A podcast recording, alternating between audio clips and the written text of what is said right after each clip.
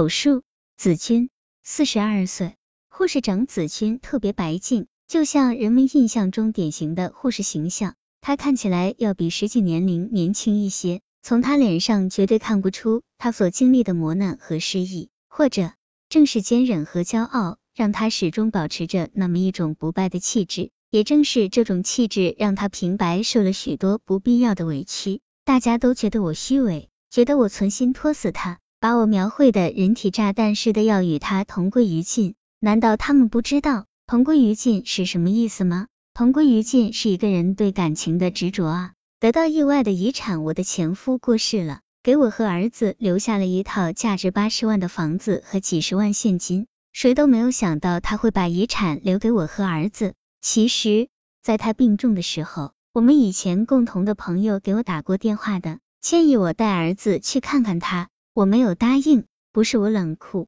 是我觉得在这样的时刻出现，别人就会觉得我无耻和别有用心了。他们会说我过去不关心他，等看着他不行了，又跑去分财产。我不怕被人误解，但我确实不是贪图财产的人。自从同他正式离婚之后。我就不再对这个男人存一点一滴的指望了，无论是情感还是金钱，这个人的一切都与我无关了。对于儿子，他是一个不负责任的爸爸，儿子几乎可以说是我一个人带大的，他从来没有享受过来自父亲的温暖，这个父亲对他来说形同虚设。对于我，他是一个多疑的冷酷的丈夫。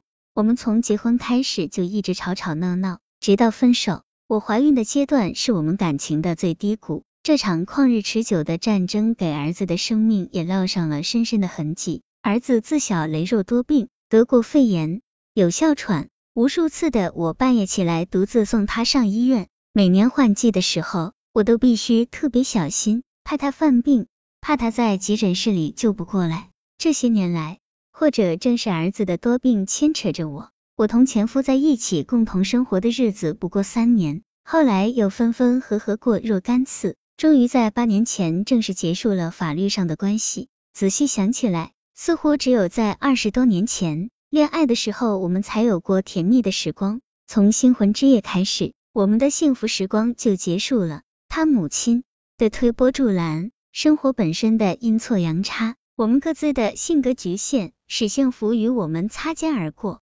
期间，我们几度想复合，最终又不欢而散。每一次试图复合之后，彼此的误解就加深一次。正式离婚之后，我们都过着干干净净的单身生活。经历过一次这样的婚姻，足以摧毁我们对美好婚姻的幻想。这些年来，我一直觉得我恨他，恨他的自私、狭隘、背叛和骄傲。直到他去世之后，他的一个外甥特地来告诉我，他舅舅病重的那段日子。一直对他说：“我这一辈子最对不起的人是你舅妈。”舅妈，多么陌生的称呼！我几乎已经忘了我同他们家的人曾有过的渊源。但他的话让我动容。是，时上我最对不起的人也是他。我们彼此采取了自以为可以打动或者说让对方低头的方式，结果真的把自己的一生葬送在没有爱。没有温暖，没有情感抚慰，没有正常天伦之乐的冰库里。